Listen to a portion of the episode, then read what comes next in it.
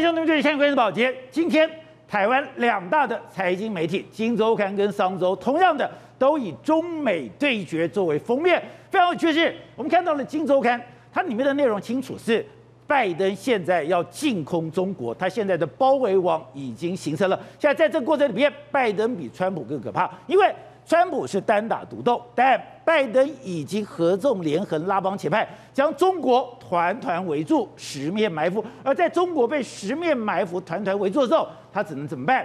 他只能持续的内卷，这个是中国用词，就是他不断的内耗。因为对中国来讲，当被净空之后，你出不去。你也进不来。当你出不去，你进不来。你在科技，你在金融，你在货物品上面，你只能持续的内耗。这个对中国来讲，那是天大的危机。所以这个时刻，就看到了习近平。我们现在已经讲了，七月一号是中国百年党庆，这应该是一个欢天喜地、敲锣打鼓的日子。可是习近平当天的演说充满肃杀的味道。但不止这样子，他在七月五号晋升上将的这个场域里面，你看到。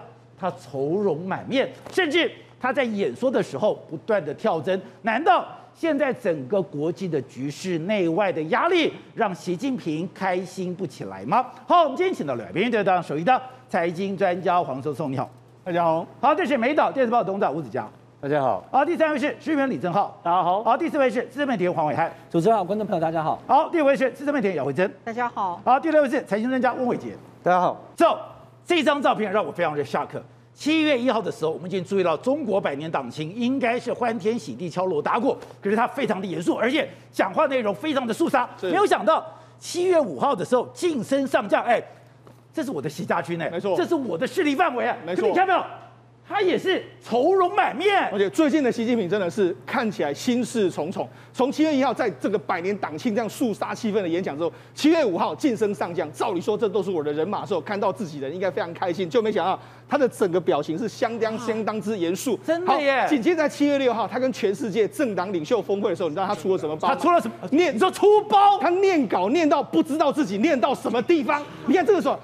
中央电视台在转播的时候，居然之间镜头就从习主席的身身边移开，移开之后，你看他在继续念，继续念，他不知道他念到哪里去，他一直在那边翻，一直翻，一直翻，一直翻，一直翻。然后这时候呢，这个相关的幕僚人就跑到他身边，他就跟他，他就低声的说：“这个我讲过了吗？”然后幕僚人就跟他说：“是你讲过。”他就赶快跳到别的地方开始在讲，所以呢，他已经讲到他不知道自己讲在什么地方了。天大地大的事情，以前习近平或任何中共领导人在讲话的时候，镜头一定要 take 他。镜头 take 他的时候不能随便乱转，竟然习主席在讲话讲到一半的时候，对，镜头跑掉了。是，镜头跑掉的时候还在继续念，念到念什么样？念到他不知道自己念到哪里去了。念到最后，你看找到之后就镜头又重新回来，你就知道说这真的是非常诡异的这个画面。好，那为什么这样说？他现在心事重重，对比拜登，哇！拜登在七月四号在美国这个白宫面前，等于是意气风发。为什么？因为他已经组组成了一个所谓拜登规则，他要让你怎样？让你自己内耗。拜登规则，对，它包括什么？用所谓科技的这个防堵、人员的防堵、货物的防堵，各式各样的方法，跟盟友结合起来，根本让你完全走不出去。所以在拔剑四顾心茫茫之下，习近平当然会不知所措。特别是这样，拜登现在用了最狠的一招，最狠的一招，直接打台湾牌。你看他最近一段时间打台湾牌，可是不对啊。坎贝尔不是讲吗？美国不支持台湾独立，然后都绿的还觉得如丧考妣嘞。宝姐，我跟你讲，这就恰恰是美国要故意做的一个状况，做的球，他就是他直接画出了一个底线。我们美国支持台美的非官方关系，但是不支持台湾独立。我们了解其中的敏感的这个，也就是说，这是最后的底线。我不支持台湾独立，但是除了台湾独立之外的任何事情，我都会做。可是我这样懂，我以为说他打了民进党一巴掌啊。宝杰，恰恰相反，恰恰相反，他这是直接跟中国警。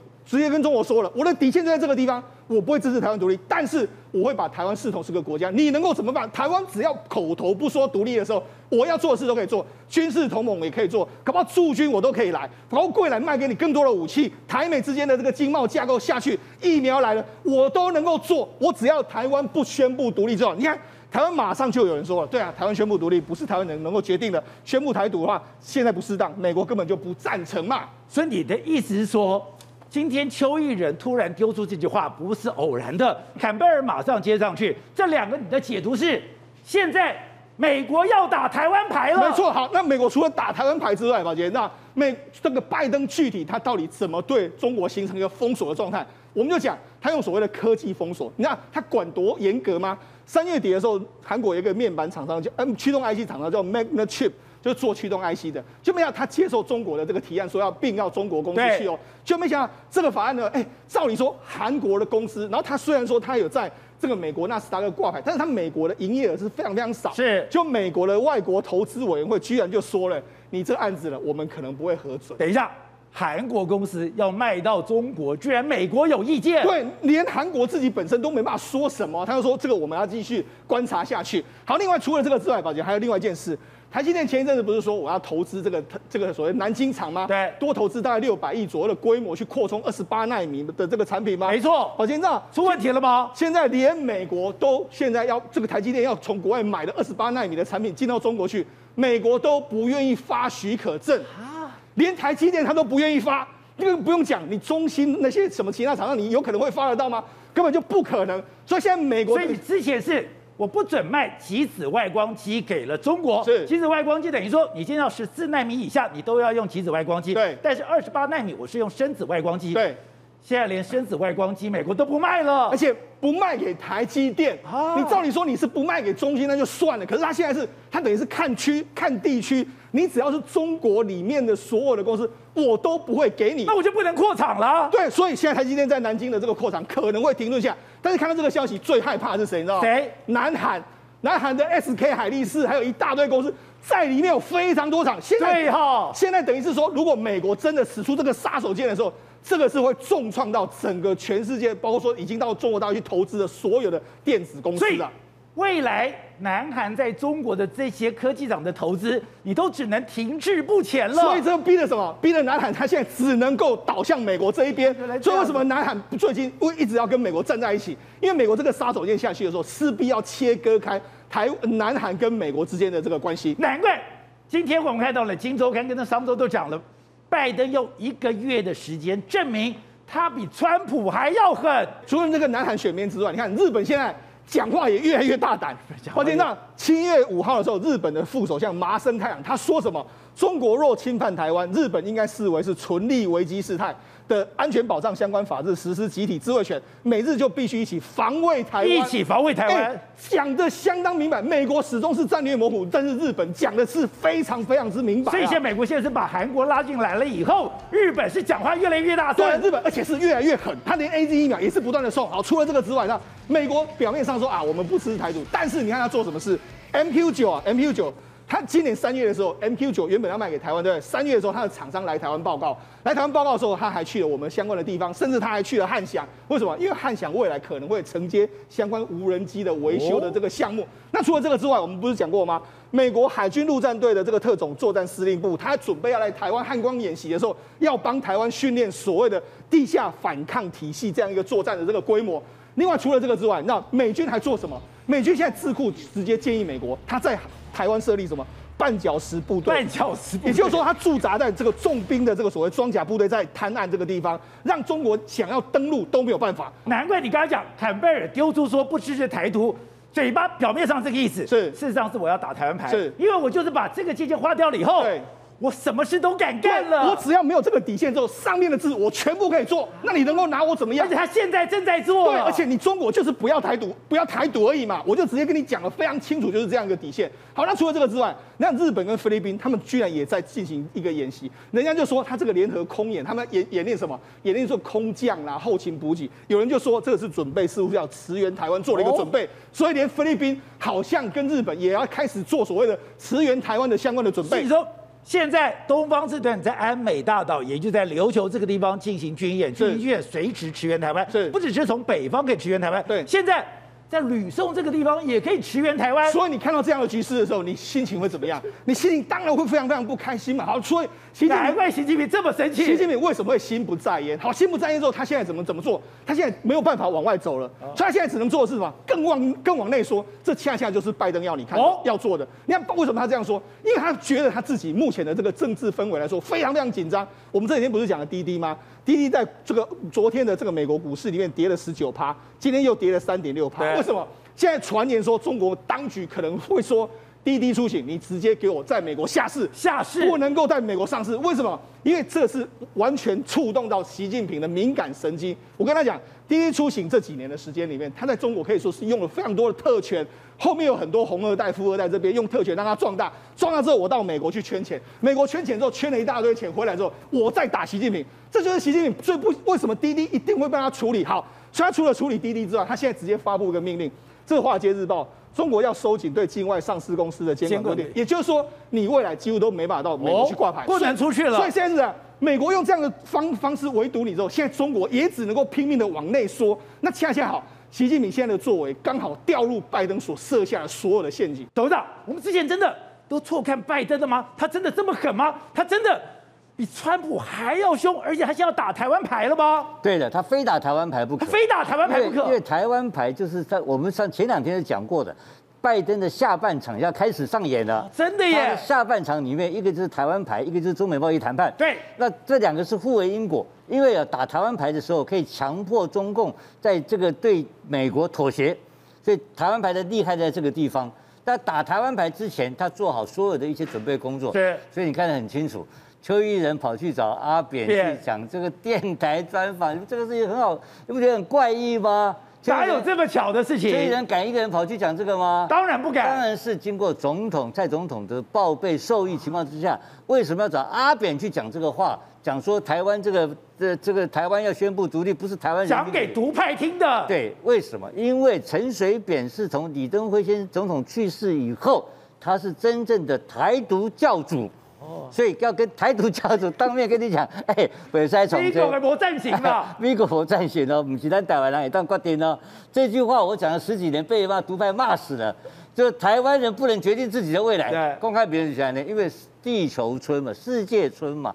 那你看到美国坎佩尔第二次就在讲话了嘛？他不支持台湾独立，对为什么不支持台湾独立？因为他们准备打台湾牌了。哦，他打台湾牌，他防止一个事情发生，防止失控。所以把台湾控制在一个可控范围之内，把红线画出来。那不打台湾牌，他打怎么打法？他最让中共最头痛的一件事情，就是美国强调的中国一个一个中国的政策，跟中跟中共所强调的一个中国的原则，这两个是不一样。这个不一样，哦，这个不一样。对，所以老美很简单，我来定义我的政策，跟你没关系。是。所以他看，你看到没有？MQ 什么海上卫士也来了，对，Harris 什么什么炮也来了，飞弹也来了，东西大家都他根本不管你。然后你看到没有？日本也开始凶悍起来了。对，为什么？哎，日本人是最孬的，坐在这后面底气那么强，为什么？美国老大哥，美国老大哥，哎呀，就干了。为什么？他看出来，不光美国老大哥啊。还有看到一个机会点，什么机会点？日本人看你有弱，你弱点嘛？这个时候打你的话，你很弱，对，所以有可能我们会占到便宜嘛？因为老娘，你要不要来播？我要抢市场，对，我要抢市场，我要抢利益嘛？公开白天就是黑社会抢地头嘛？哎，老小日本人会突然间呛虾？当然不敢，哪有这么可能？就是你逃你家嘛？所以。我该有的军备进来就进来了，我该有的演习进来就进来了，我该有的疫苗进来就该进来了，甚至现在 TIFA，接下来我要跟你签什么约，那是我来定义了。对，重新定义一个中国的政策，这是最狠的一招。他从头来了，他从头来，包括你接见大使啊，包括官员互访啊，包括军事顾问啊，这些他通通给你干了。所以他只是名称不给你动，其他的通通动。然后，然后更狠的是什么东西？因为他主要是要。在，因为美国的经济发展有两个原则，有两个机会点，一个是靠我自己投资啊，我经济现在蓬勃成长，投资六亿美金，全世界火车头。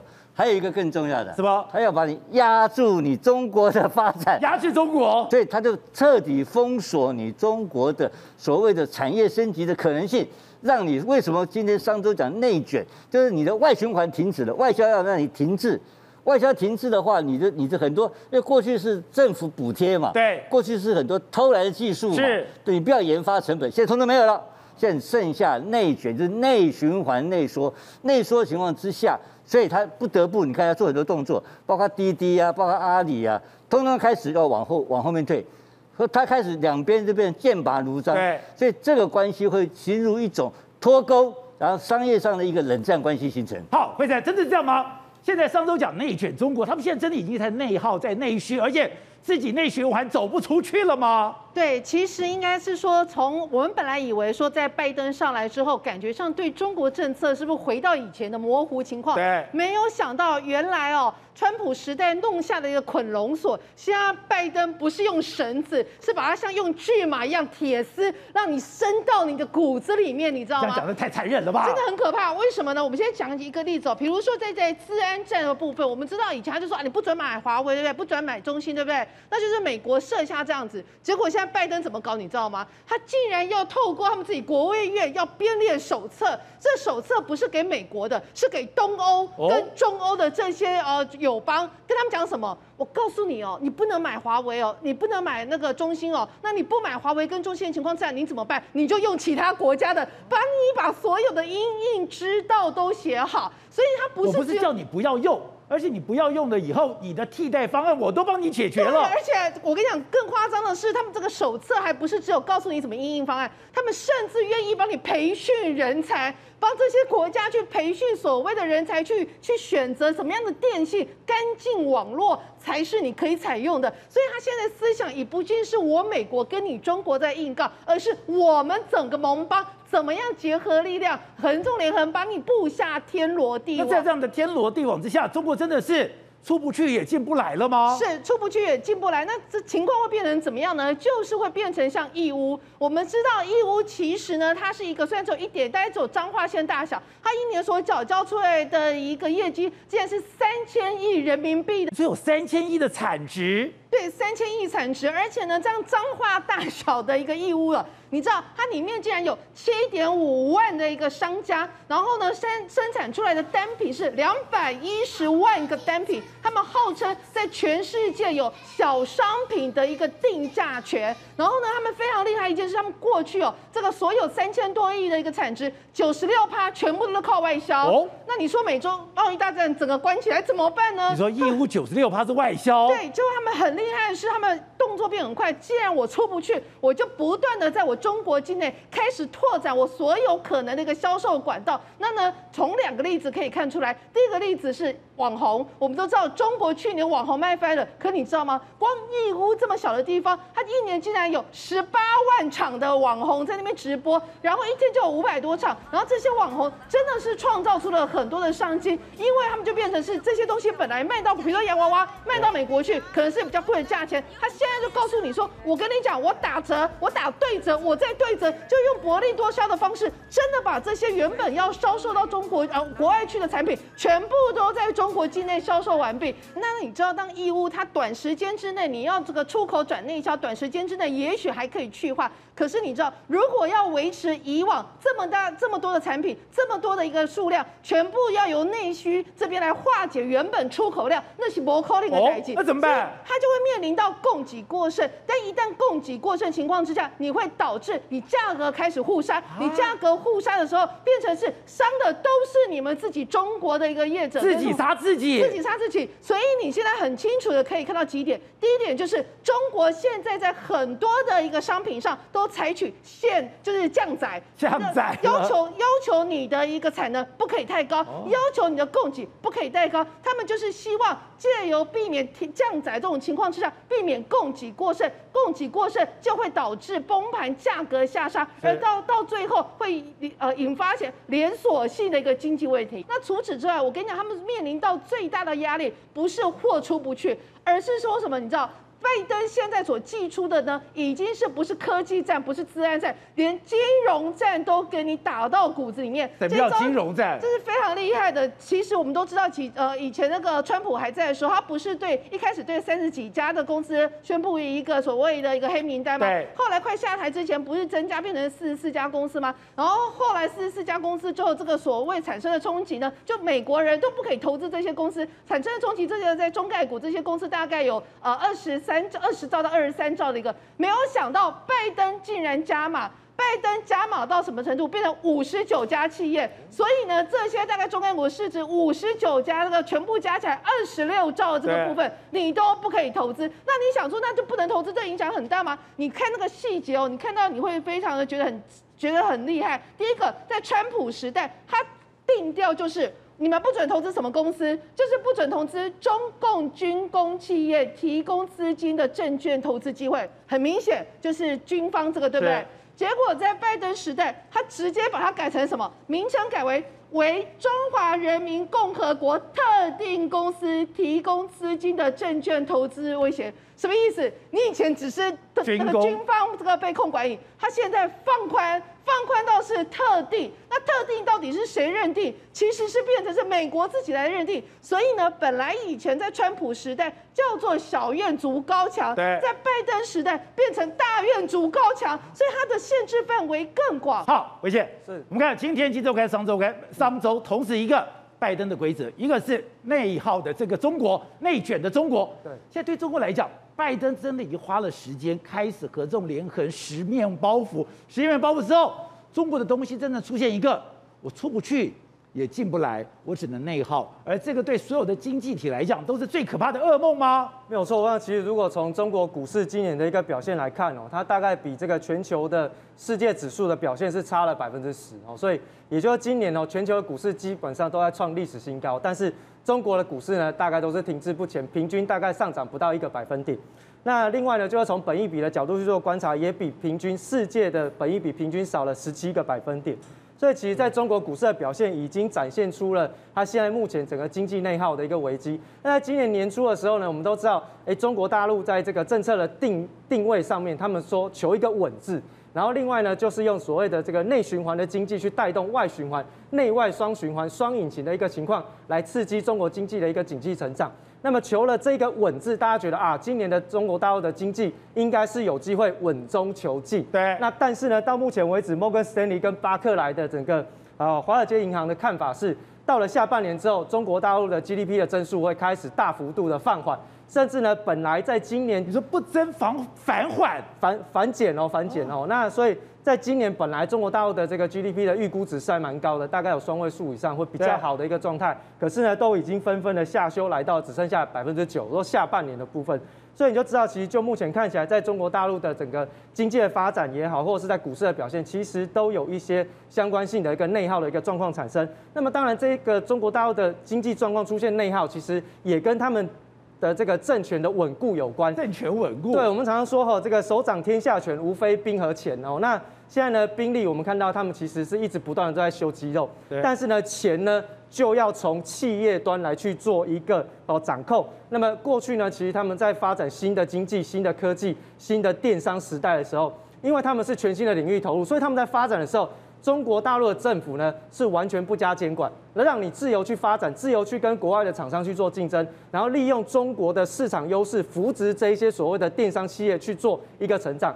当它成长起来的时候，哎。一发现糟糕，你怎么想要去越俎代庖啊？你竟然这个金融的这个支付的一个体系，竟然可以强过我的呃所有的一个银行的一个状况。哎，金流如果被掌握在民间团体的身上，那还得了？我这样子的话，我的政权就会不稳。因此，他针对于阿里巴巴就首先动手了。我们看到蚂蚁金服的部分已经先中招了。所以，而且他现在又新增的，因为反垄断已经开发了阿里巴巴跟腾讯了。没错，这个就是出重手，而且针对重点的产业去进行一个着手，为的就是要稳固中央的金流的状况。稳住了金流，稳住了这个电商这个区块当中，哎，我就知道现在所有全国人民他们的资金流向，我一旦可以掌控资金流向，我就可以。稳住我的政权。那在这里面，我们都看到一个共同的现象，就是刚刚惠珍姐有提到，其实厂商到目前为止是出现了所谓的降价求售。那为什么会出现降价求售啊？就是你的库存太多嘛。那如果你要库存太多，降价求售，代表你在去化库存。一旦开始去化库存，因为我没有市场了。对，代表现在中国的经济正处于谷底当中，也就是它是从高点复苏的高点掉到了谷底。因此呢，到目前为止，哎，人民银行也看到这件事情，所以。他在今年本来是想说，哎，我应该要来紧缩个资金，为了什么？为了要去控管这个过热的房地产市场。我们知道过去的中国大陆的房地产市场成为世界最大的泡沫之一啊。那这个泡沫呢，本来人民银行是要透过资金流向的控管，哎，进一步的慢慢去挤、去挤、去挤，让这个泡沫能够小一点点，然后再去做调整。但是现在目前看起来，这一次人民银行的这个紧缩资金的打压，却引发了整个。房企的一个股价重挫，那甚至呢也影响到了这些高科技类股的一个资金流的断裂的状况。所以呢，高科技类股、电商产业，哎，这个资金流断裂，然后这个中国大陆的产业原本赖以为生的房地产的这个企业也被搞到资金断裂，尤其是过去这些房地产的厂商，它是杠杆加杠杆，对外举债，发行了好多的美元债，然后来支撑国内的一个房地产的一个销售的状况。可是，在今年美元大幅度的升值的过程当中，他们要承受的债务量变得非常非常的大，因此，包含像是恒大，包含像是万科，基本上他们股价都出现重挫，而且在债务的现象也都发生了一个非常非常大的一个风险。因此，在整个中国大陆今年的 GDP 或者是在这个经济表现的一个观察重点上面，我们都知道，中国现在目前正在面临一个极大的经济压力的风险。好，所以正好刚刚讲到的，当美国讲说，哎，我不赞成所谓的台湾独立的时候，没想到要反着看，也就是这个东西我不碰，我要重新定义之外，刚刚讲的。很多过去不能说、不敢做、不能那个碰的事情，他们全都碰了。最近还有一个 MQ9 的制造商竟然来到台湾，你来到台湾也就算了，竟然台湾的生产，也就我们台湾的制造商要跟他合作，没有错。因为状况是这样的，因为台湾最近在买太多太多美国武器了，那买太多美国武器的下场是什么？我们的预算有点不够，所以 MQ9 其实一直在二零二二年的时候，也就是明年最快我们才会有钱去买。可是呢，最近传来一件事情是，MQ 九的制造商通用原子跑过来台湾跟台湾做简报，比我们还急。他跑到这个花莲来卖台湾，对，要卖给台湾，而且试驾跑到花莲，跑到嘉义去实地哦这两个基地去做了解，然后呢还跑去台中的汉翔公司去做参观。那你如果去看了汉翔公司的话，那坦白说，对于很多人来说理解就很深，就是。这个东西如果后勤维修每一次都通用原子过来的话，坦白说不太可能。可是如果台湾汉翔公司有能力负责后勤维修的话，我们可以维修 MQ 九，不然没事为什么要去台中汉翔公司去参观嘛？所以这件事情很有可能是寻 F 十六 V 的潜力，就像我们过去跟美国买了 F 十六，后来的后勤保养，甚至未来要升级成 F 十六 V。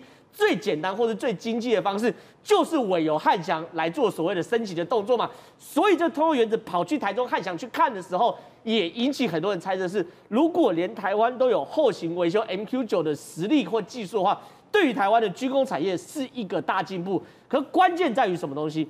关键在于是我们现在发现，美国很擅长的是把所有的盟国。有计划的换装，而且这个装备全部都统一装备，未来讯号统一供应，什么意思呢？很简单，比如以现在 MQ 九来说，对，印度是要争取买 MQ 九三十架，台湾要买四架，澳洲要买十二架，日本我们今天买的叫 MQ 九 B，对不对？跟沙漠不一样，在沙漠风暴用的都都是 MQ 九，多一个 B 只是海上型的，在哪里试验？在日本试验，所以日本也传出要买 MQ 九。所以你看哦，当整个台湾、印度、日呃日本、台湾、印度还有澳洲都有所谓的 MQ 九的时候，这个时候上面美国打算什么？上面有 Starlink 要跟 MQ 九直接做连线的时候，整个亚太地区它的通讯是一体，这是第一件事。还有还爱国者跟海马斯，现在所有盟友我都卖你海马斯，都卖你爱国者。还有盟友有的买 F 三十五，有的买 F 十六，这东西就是我谈的，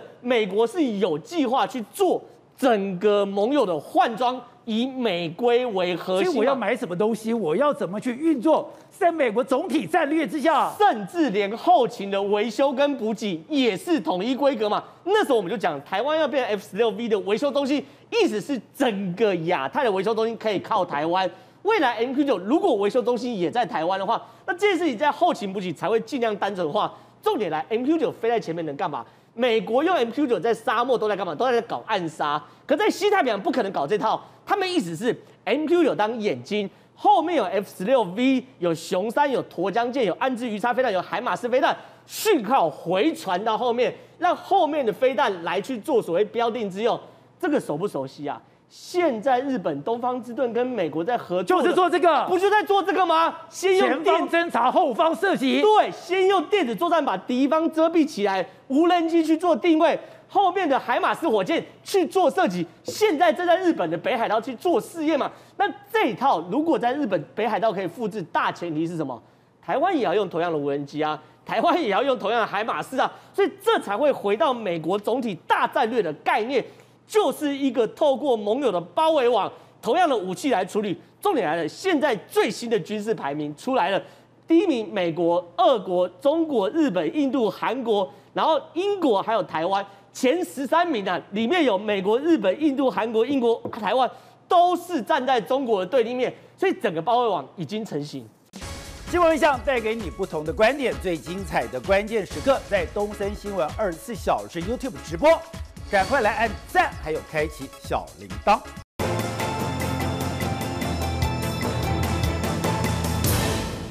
白宇说：“哎，林昶佐这件事情只是一个小插曲，跟整个台湾的防疫没有很大的关联，所以我们就没有太特别讨论，就没有想到，哎。”林长佐变成国际巨星了，红到新加坡去了。这是新加坡的联合早报，它是连新加坡的最大报纸，竟然全版。在讨论林长佐，如果你去问新加坡的观众朋友，他们最了解我们台湾的立法委员第一名，现在可能是林长佐。哇哦！因为大家都知道啊，这几天看到都是林长佐啊，而且之前在青山宫放鞭炮的时候，保着个咻咻咻咻，咻，嘣嘣嘣嘣嘣，那时候也有讲林长佐，林长佐红了。哦。新加坡的华人很关心台湾的政治，但林长佐现在直接被联合早报写了一整篇，一台湾的什么网红立委啊？他是网红立委，他确实是网红嘛，而且他过去是个歌手，而且是个很优秀、年轻人喜欢的歌手。本来是杀手级的人物呢，现在变剑靶了，到底怎么回事？从杀手变剑靶，就在那一天，整个猪羊变色哦。因为其实我跟大家讲，林昶佐那一天其实有备而来的，还没有换他讲话的时候，麦克风去拐，柯文哲讲话，我拉正柯文哲嘛。对，我台北市的立委刁你台北市政府做不好，但是却爆发了整个网络上面的人。大爆发？怎么样大爆发？就是干掉林昶佐。为什么？其实几点。第一点，我上次来节目跟大家讲话站错边了。有网友开玩笑说，名字叫林昶佐，那你也站在左边，你怎么站到右边去了呢？你怎么站到了这个官员的？你看，这从中间分的话，这边是右边，这边是左边。对，你站到了陈时中跟陈吉仲的中间。你是万华部的部长吗？是万华有一个部，然后你是部长，你是官派的，你是官员。不对啊，他应该要站过来林东旁边嘛，哦、因为这才是他的选民，还有这一位应该都是地方的人。对，你卡的得哼，你是在的，没有问题了。结果你站错边，而且你想要刁柯文哲，所以重点第一个他站错边，第二个我常讲，他把网路。当成马路了？什么叫网路当马路？林场走在网络上的影片确实很多哦。年轻人觉得林昶佐做事哦。年轻人为什么觉得林昶佐做事？我有看他的影片，很多影片嘛。难怪那天骂他都说有啊，我有做很多影片。对，就是这样。他把马路当成网路，他应该要多走马路，少用网路。什么意思？你就跑到华南市场去就好了。如果在爆发疫情之后，你真的有去华南市场？他没有吗？没有啊。林东不是讲吗？他那一个这这那一阵子，他只打了一通电话问林东，哎，你有被注下不？就这样而已。整个疫情从五月到六月这样一个半月，他只有打一通电话，都不出来，人没到嘛。哦、所以你要多用马路，少用网路。网路不是不能用，但是你还是要有。但最重要问题来了，宝杰哥，很多网友讲说不对嘞。那一天因为有开直播，陈世忠要来，王必胜要来，黄珊珊要来，柯文哲要来，所以全程有直播。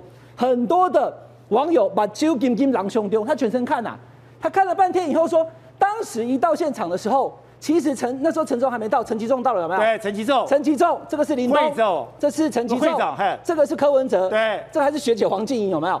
这么多人，大家在干嘛？在讨论，在听地方的摊商以及他后续要怎么处理，对不对？对。那林昌佐在沟通意见，林昌佐在哪里？连王美花都在这里，对，所有人都在这里。那我们再看一下林昌佐人在哪里？某，他在这里呀。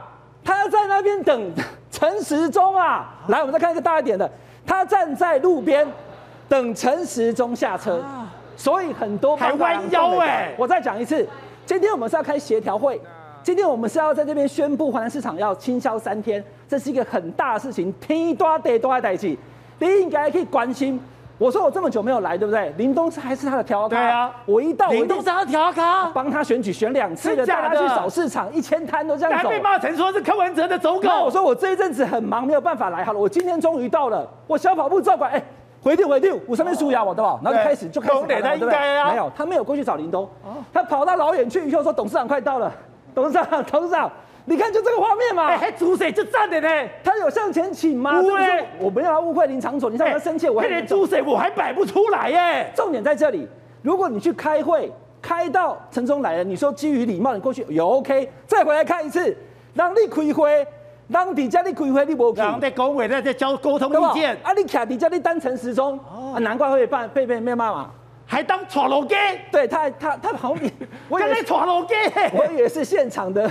服务人员对不对？哎，部长，那画面可以说话嘛？他站在那边等，因为显然，而且他根本都已经知道陈时中要到了，而且后退半步。对，你看，来后面看到了，虽然不算不算九十度鞠躬，但至少也有十五度吧？是，也有十五度吧？好，那我现在不是说林昶佐你不能这样做，但问题他犯了一个大忌，宝杰哥，谁可以在立法院咨询陈时中？只有林昶佐，立法委员，对不对？对，他今天是立法委员，我们都要回来看，在现场当中这么多人，包含了陈时中之外的柯文哲。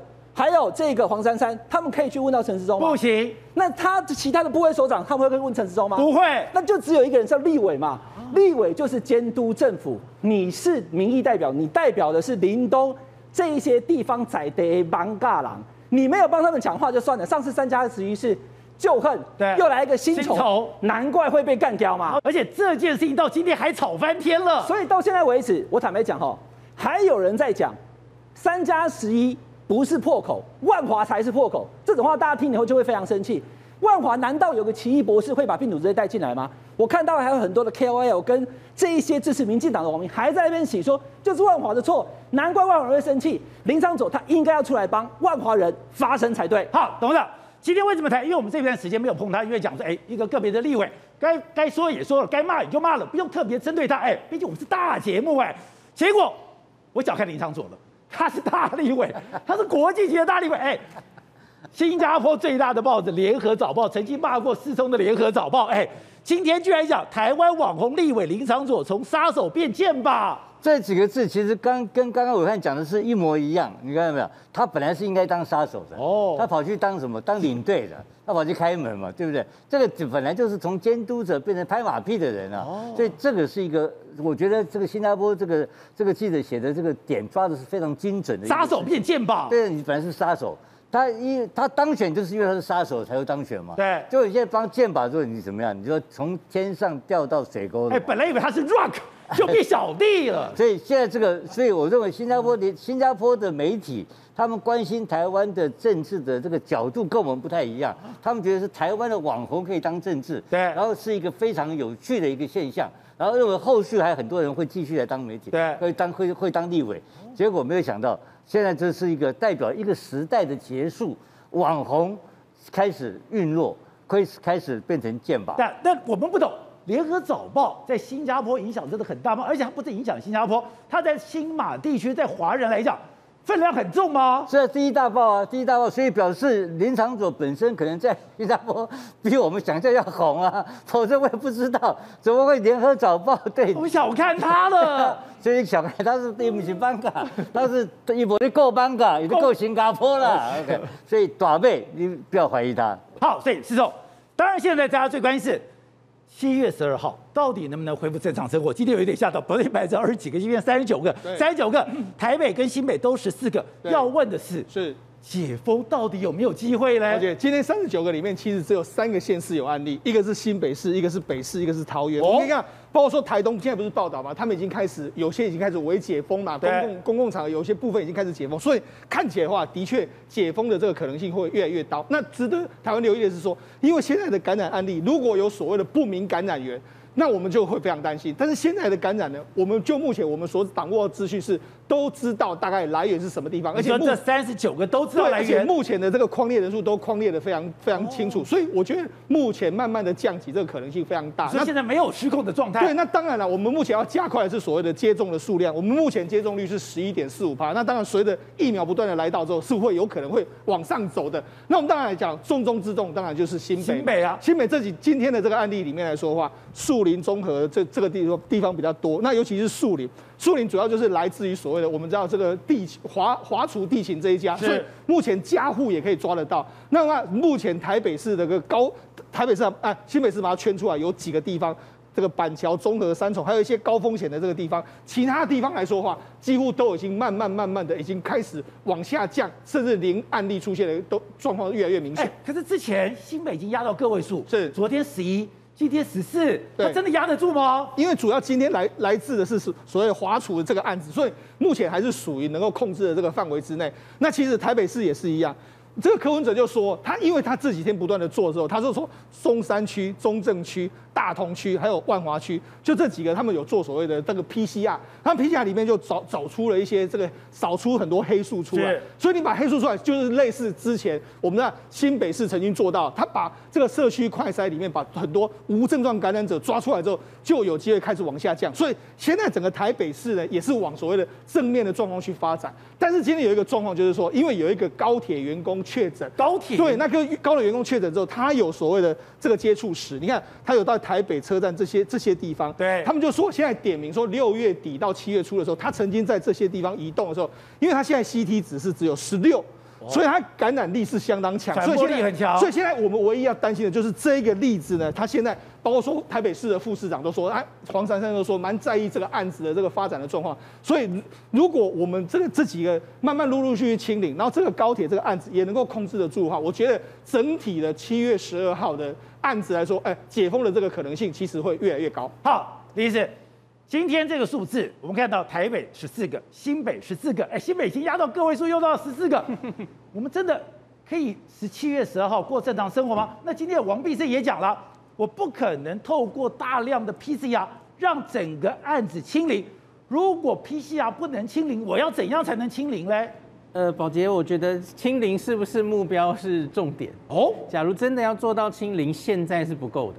十二号也是来不及的，是，所以我我一直这几天都在跟大家沟通说，我们在讨论的是解封解封，可是事实上应该顶多只能说是降级。然后现在很多人在讨论的是，假如我们开放了，哈，十二号以后开放了，又有听说有某些地方要开放嘛，可是那开放了，然后呢，解封之后我们要怎么监测？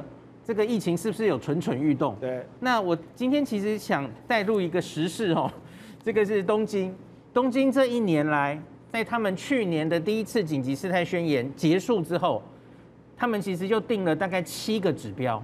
他们不是用单一的指标来判断我们的疫情是不是在往上走。对。他们有七个。那比方说，这个上面就是到底新规阳性数是多少？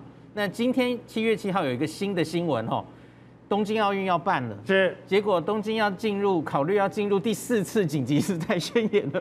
原来以为就是进入奥运，对他们说，即使在奥运的时候哈，这个疫情变严重，他们还是要照进入紧急事态宣言。结果没想到今天就在考虑了，对，因为今天东京的案例数增加到九百二十个，东京有九百多。那我们来看到这是第一个指标哈，我这一张是七月一号开会，一个礼拜前，他们是每周开一次会。检讨这七个指标，对，然后像第一个指标就是新增七日平均阳性数，一个礼拜前是五百零二，在前一个礼拜四百一十八，今天新增九百二十，跳到六百三了，对，比上礼拜增加了一百二十 percent，对，一直在增加，没错。然后另外我们继续看哦，看第三点，这个是新规不知道原因的来源，不知道来源的呃确诊数。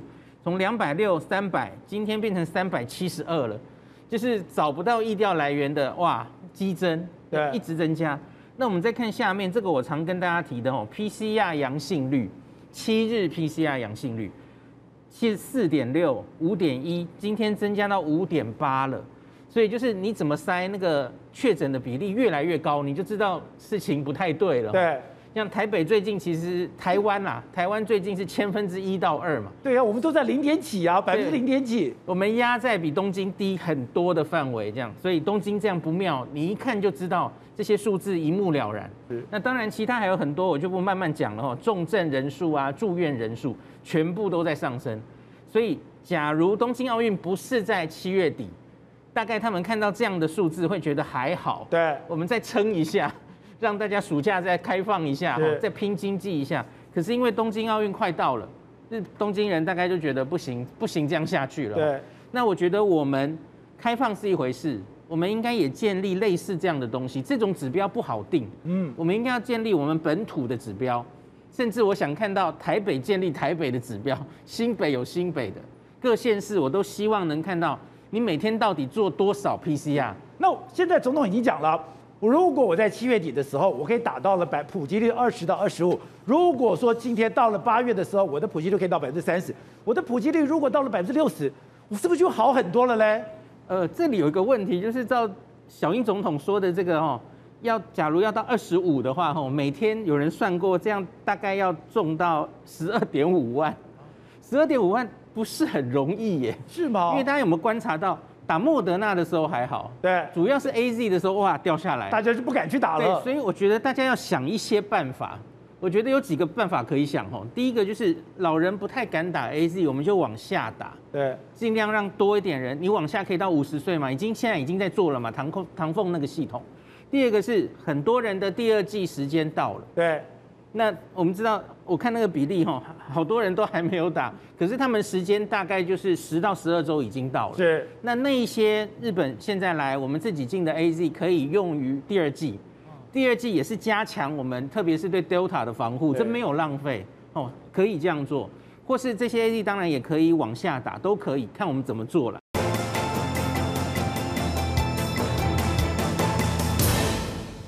你说这两天最吸引你注意，而且你觉得最重要中美关系的一条新闻，竟然是美国它有一个移民入籍仪式，而移民入籍仪式竟然是由拜登来主持，而拜登来主持的时候，竟然安插了一个人，中华民国台湾的入籍人士。一开始我们今天的节目就跟大家讲，美国在打台湾牌了。你听聪哥讲，听董事长讲，我现在用这件事情来证明，真的是。我们常常讲哈，政治眼前一寸皆是迷雾。可是每一个政治动作，每一个政治语言背后都是有它的动机跟它的布局的。大家看哈，上个礼拜五，现在导播给大家看这个画面，这是在美国的这个白宫的入籍仪式。观众朋友知道美国一年有多少人从绿卡变成美国公民吗？多少？八十万人。八十万。一年有八十万人。八十万人要挑出二十一个人在总统的面前宣誓，你说这个是不是万中选一？千挑万选的。八十万人里面代表就是这二十一个，这二十一个当中有加拿大、有中国大陆、有台湾，结果呢，就偏偏那个台湾那个人从头到尾念完了二十个人，他没有站起来。哦，那个移民局的局长他跟大家讲，Canada。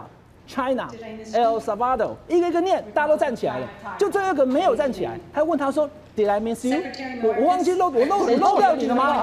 他一站起来讲说：“Republic of China, Taiwan。”他就把这一句是 announce 出去了。是哦。但是我觉得很奇怪，宝杰哥，他是一个已经拿到绿卡，而且必须至少等五年住在美国的一个准美国公民。他现在总统面前要宣誓了，他怎么会不知道说？一个总统在现场的仪节没有安排到，你应该什么时候站起来吗？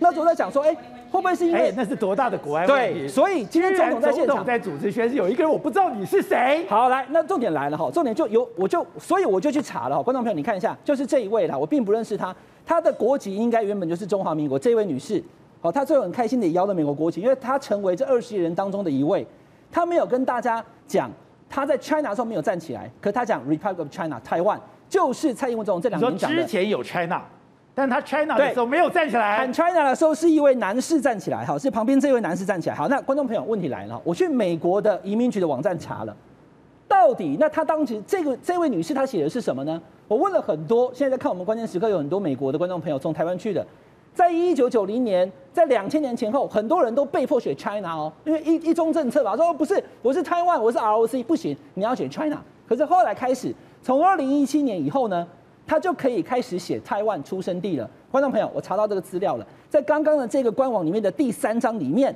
在二零一七年可以写台湾为出生地，而在二零一九年之后呢，台湾人入籍美国的时候，国籍根本直接写台湾啊。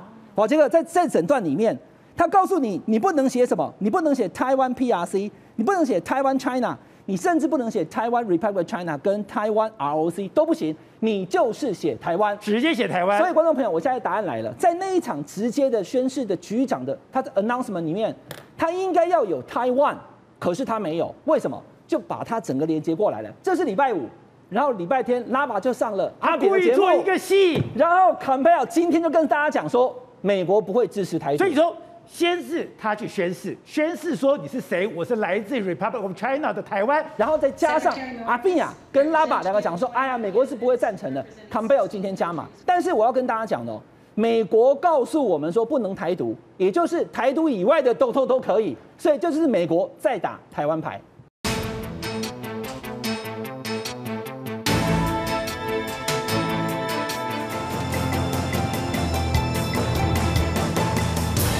欢迎收看关键时刻。我们刚才谈到了，当疫情慢慢控制的时候，现在的拜登慢慢出手，他越来越清楚的以中国为唯一的一个目标，而唯一的目标很清楚，他要打台湾牌。所以在打台湾牌的时候，他设下了一个安全的一个屏障。还不止如此，他对中国的出手越来越狠了。是哦，我们以前知道说，中国的科技发展有很多依赖美国，而且依赖美国的很多重要的大学，对，他也需要中国的人才，需要中国的资金。是，可是没有想到。拜登比川普更狠，他竟然一刀的把中国跟美国所有的科技交流、学术交流，甚至留学全部砍断，因为有五百个中国顶尖的留学生想要申请到，而且都是学理工的哦，到了美国以后，竟然。美国清楚的拒绝了。没错，目前美国跟中国大陆，包括说科技、金融所有的往来呢，可能会慢慢、慢慢的减少。为什么？今天一个最新的消息是，中国有五百名留学生呢，要到美国去申请这个签证，就没想被美国拒绝。这些什么学生？为什么现在被拒绝了？而且为什么他这些人要去美国念什么书呢？包括说是博士，还有硕士学位，然后学电机工程、电脑、机械、化学、材料科学，还有生物科技。然后念的书包括哈佛、耶鲁、麻省、加州伯克莱分院，还有约翰霍普金斯大学，都是顶尖的学校。真的耶！照理说这些顶尖的学校，我怎么可能？因为中国留学生是很多这个美国私立大学的这个未来斗内的资金来源所在嘛，所以他们一定会允许。但是。他们允许他们，但是学校允许之后被美国政府打回票。美国政府说你要发签证的时候，他用什么？你不符合美国的移民还有国籍法，还有总统的所谓这个一一一万零四十三号的总统令。那这个是在讲什么呢？他说，如果你从事支持中国民军民融合的，你曾经在中国代还有中国代表支持中国的军民融合的工实体工作过了，全部都不行。言下之意就是，你只要我怀疑你可能会跟这个中国的，包括说军事科技那些都有相关的，我就不准你来。你只要跟中国有密切关系的，对，我就不发签证了。是，而且刚刚讲的这里面五百个人里面有四分之一，美国的大学已经给他们奖学金了，代表他们已经通过美国大学的审核，已经可以进去了。结果在你入境的时候把你给踢出去，就这件事引得中国非常不开心。你看赵立坚说什么？你这个是在。大开历史的这个倒车啊！那为什么美国要这样子大对中国大陆断绝科技的往来呢？我们最近不是这个中国大陆的七一的这个国庆，对，所谓党庆吗？党庆，然后这次党庆他们要宣传什么？宣传除了这个习近平的这个伟大政绩之外，还有宣传一个叫做“天问一号”。天问一号为什么？因为他在前一阵子他登陆火星，你知道这一次他们说党庆活动里面做了非常多跟天问一号有相关的这个活动。对，我们这个中国也可以登上这个这个火星，然后去进行这个探险。你看之后他还说了非常多这个天文一号达成了这个这个状况，甚至他们还全程转播天文一号整个的状况给全中国民众看。而且你知道吗？这是天大地大的事情，因为现在全世界。除了美国以外，是没有任何一个国家的航空器可以降落在火星，因为黄星降落火星有一个可怕的七分钟，这里面只要你任何的遥控、你任何的动力、你任何的降落的机制出问题，你都不可能降落。印度曾经想降落，俄罗斯想要降落，全部失败了，就没有想到除了美国之外，唯一。可以降落火星的竟然是中国，所以你看他们展示了非常多拍摄火星的这个照片给全中国大陆民众看，那这就是一种大内宣的这个状况。好，除了这个之外，七月四号他们还完成了一个什么？他们第一次在太空站外面行走，有三个太太空人，一个是聂海胜，一个刘伯明，还有这个汤洪波，三个人在外面走。那这也是一个非常重要的壮壮举。中国在维修太空站了。中国这一次也是全程转播，所以他告诉你什么？我在整个太空科技上面，我并没有逊色你美国太多。那您看，拜登要封锁你，他看到你现在中国要这样子展现这些实力的，对，他当然要彻底斩断你。所以这五百个人，你想都别想来，我美国绝对不可能让你来。那这五百个人只是开端，未来你还有很多人会来申请，我都不会允许你，我更不会透不更不会允许你在美国拿到科技，甚至我也不会允许你从海外的公司拿到科技。我就是要让你永远的科技落后我们美国。所以中国现在碰到一个两难，我现在。变成了一个大国，我要大国崛起，在大国崛起的过程里面，习近平才可以掌控内部的力量。是，可是你要展现力量的时候，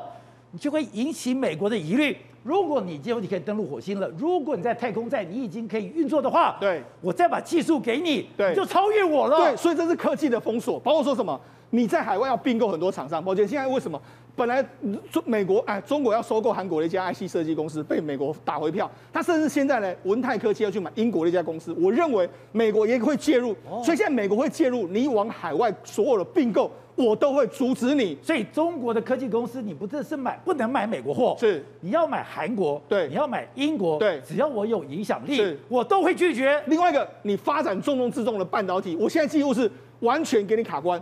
那连我们台积电都被卡在这个这个中国大陆里面，它的先进制程的这个二十八纳米的技术的这个设备都进不去。那你更不用讲，台积电跟美国这么好，都去卡台积电。你更不用讲，哎，里面有含，所以这告诉你说，这个是一个非常重大的案子。为什么是非常重大？过去呢，美国对付你的方式是针对你中国大陆企业本身。对。但是台积电被封锁的意思是什么？我针对的是你中国大陆的所有所境内的所有的公司，不论你是内资外资，我都要封锁你到底。只要在中国境内的公司，所以这是一个非常狠的这个动作。连我们台积电都被波及，那当然三星都不用讲。好，那除了这个之外，还有所谓的金融封锁。它现在这，你只要跟过去涉军啊，或者涉及到这个这些所谓的侵侵害人权的，我全部不准你美国人投资。所以这样，现在美这个拜登的手法是一招比一招狠，目的就是要封锁你中国跟外面的这个连接，让你退回到你的里面自己去做一个内循环。而且我们看到之前川普时代里面，他们曾经弄了一个做的小院高墙，是小院高墙，就是我在这个院子里面的东西，我筑高墙，我的技术全部外流。对，到了拜登以后，对，小院变大院了。没错，越做越多之外，你看美国美国现在的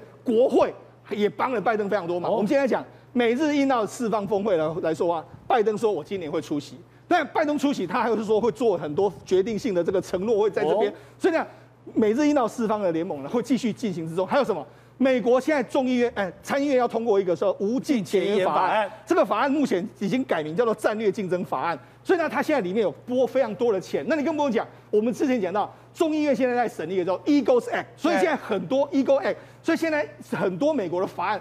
一个一个出来，就是要剑指中国，而且目的都在封锁你的科技，然后加强美国的科技的本身。也就是一方面是我要建构我自己的供应链，这个供应链不是只有美国，而且我跟我的盟邦。另外，刚刚讲到透过这个无尽前沿法案，是美国要大花钱砸大钱。对，在这个先进科技上，我已经听到了中国的脚步声了。没错，现在我要听到脚步声的时候，我要拉开距离。所以你看，美国不断的砸钱下去之后，那你看中国在怎么做？啊，中国刚好是在做相反的动作。你看，我们这几天我们不是讲到滴滴被这个可能要被罚，或者说可能要从美国下市的这个状况吗？你看现在最新的消息是什么？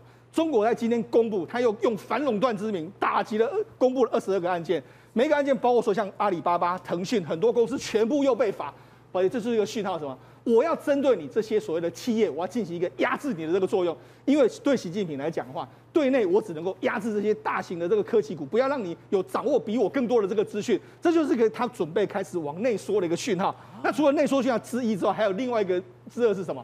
他们现在不准准备要发一个增加中概股的这个监管的法案，监管中概股，这什么意思呢？意思就是说，你以后想要去海外挂牌，我也都不允许。所以你看现在。不只是美国在封锁你，现在连习近平都认为说，如果我继续这样开放的时候，我可能会有一个破口，对，让你美国对我产生所谓的打隔山打牛的这个效应嘛。所以那现在中国不就是你进不去呗，进出不去也进不来了吗？对，即使习近平要放，他也没办法放。为什么？你看，我们用滴滴这个例子给大家看，滴滴这一次出去的时候，圈了非常多钱，对，圈了非常多钱之后，钱进入所谓的红二代、正二代的手上的时候。其实它会对美国有什么影响吗？不会有影响。对，但它反而会回来，会对习近平会有影响。所以习近平现在他也索性说，那这样我也斩断我跟美国往来的机会，避免你从可能的外界的传导进进来这个中国，进而影响我的这个政治的。所以现在拜登拉帮结派的进攻中国，也就是。在中国，你说好听一点，我弄了一个护城河；你讲难听一点，我这边弄了一个边界，是把中国整个隔离在全世界之外。是这个现在不只是拜登这样做，对，连习近平自己都这么做。没错，那习近平，你看今今年的七月一号，他说什么？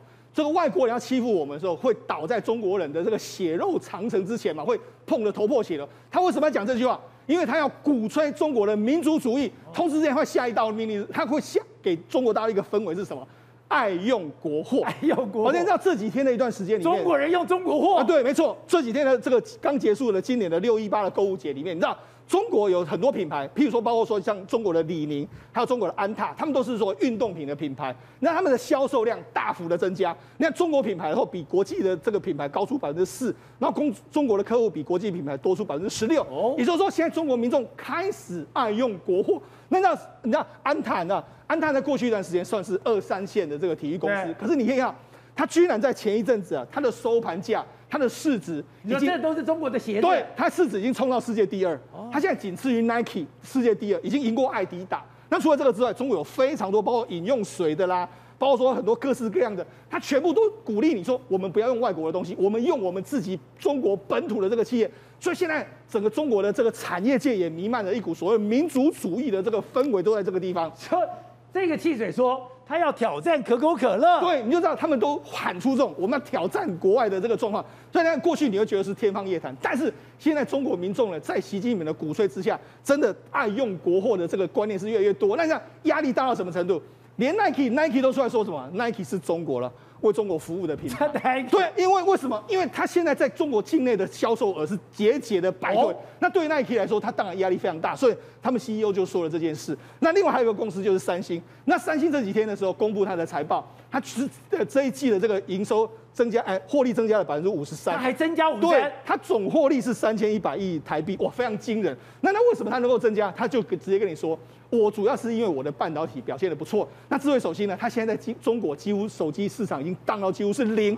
所以它对中国市场的这个状况上来说的话，是慢慢慢慢在减少它的这个依赖的这个程度。那告诉你，所以你说连韩国的三星都被逼出中国的市场。对。现在它三星在中国的市占率，对，竟然节节败退。我们给大家看一下，是目前中国的这个市占率里面，三里面来说，手机市占率，vivo。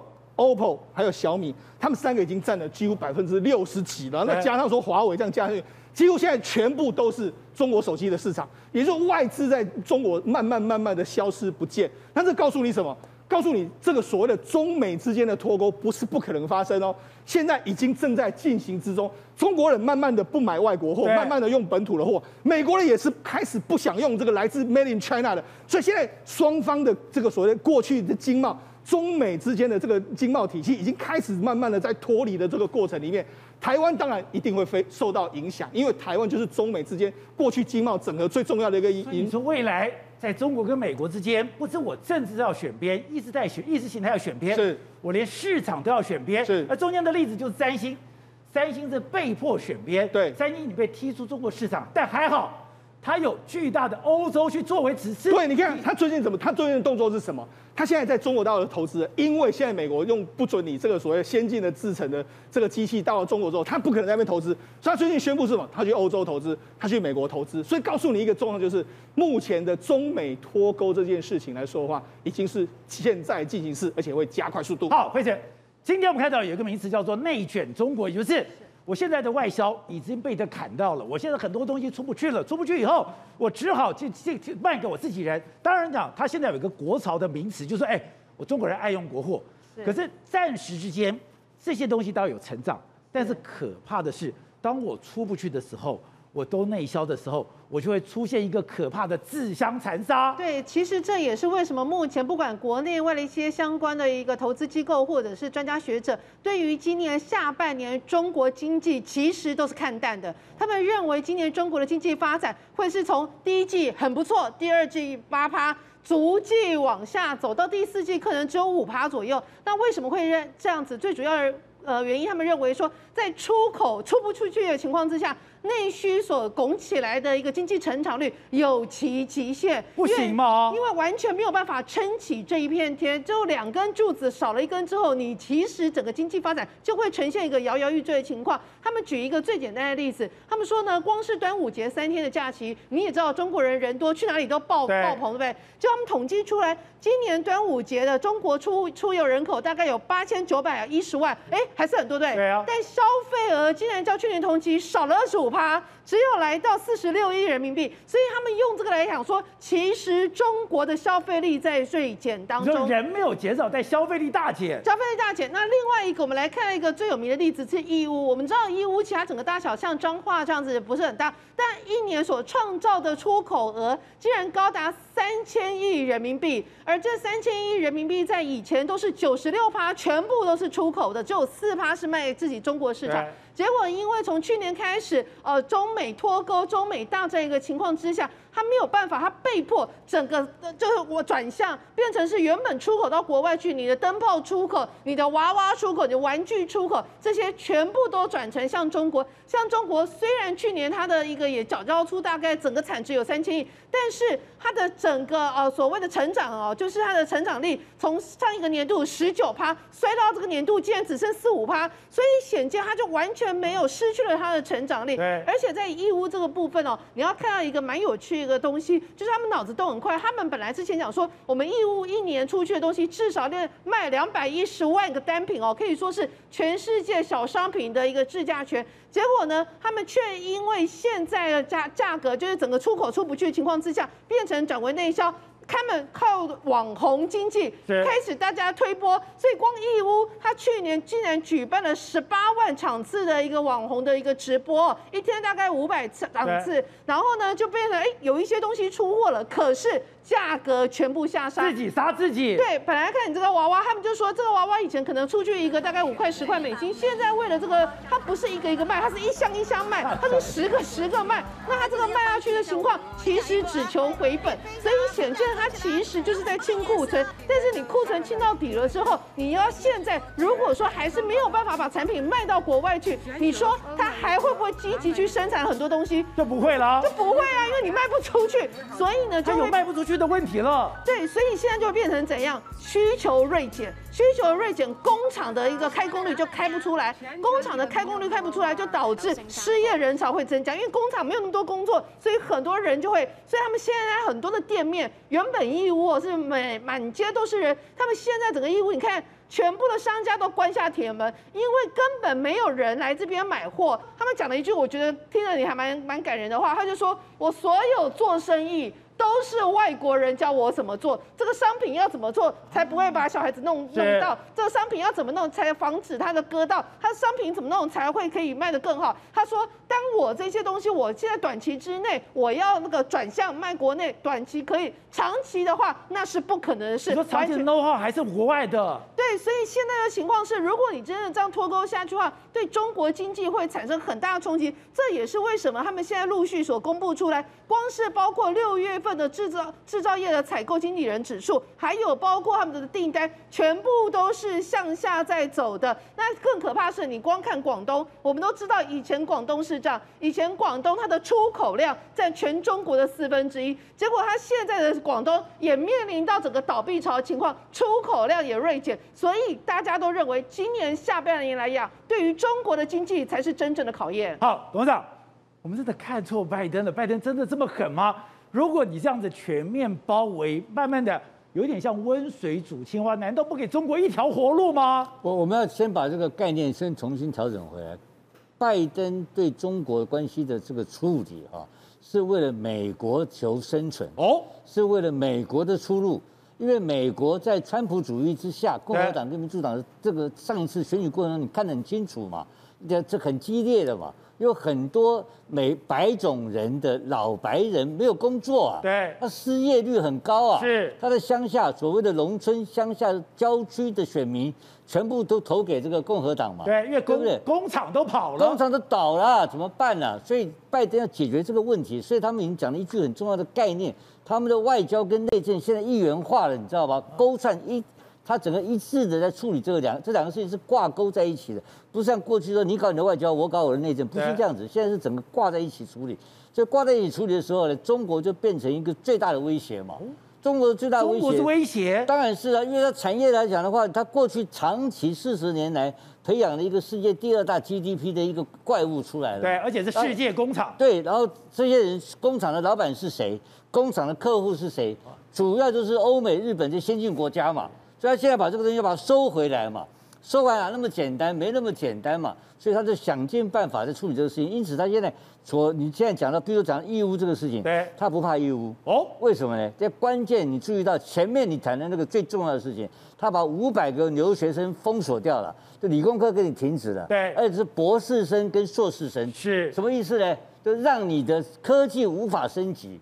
他不怕中国的科技，没错，因为中国科技是什么？你知道吗？科技有两大类，一个叫做军事科技，一个叫商业科技。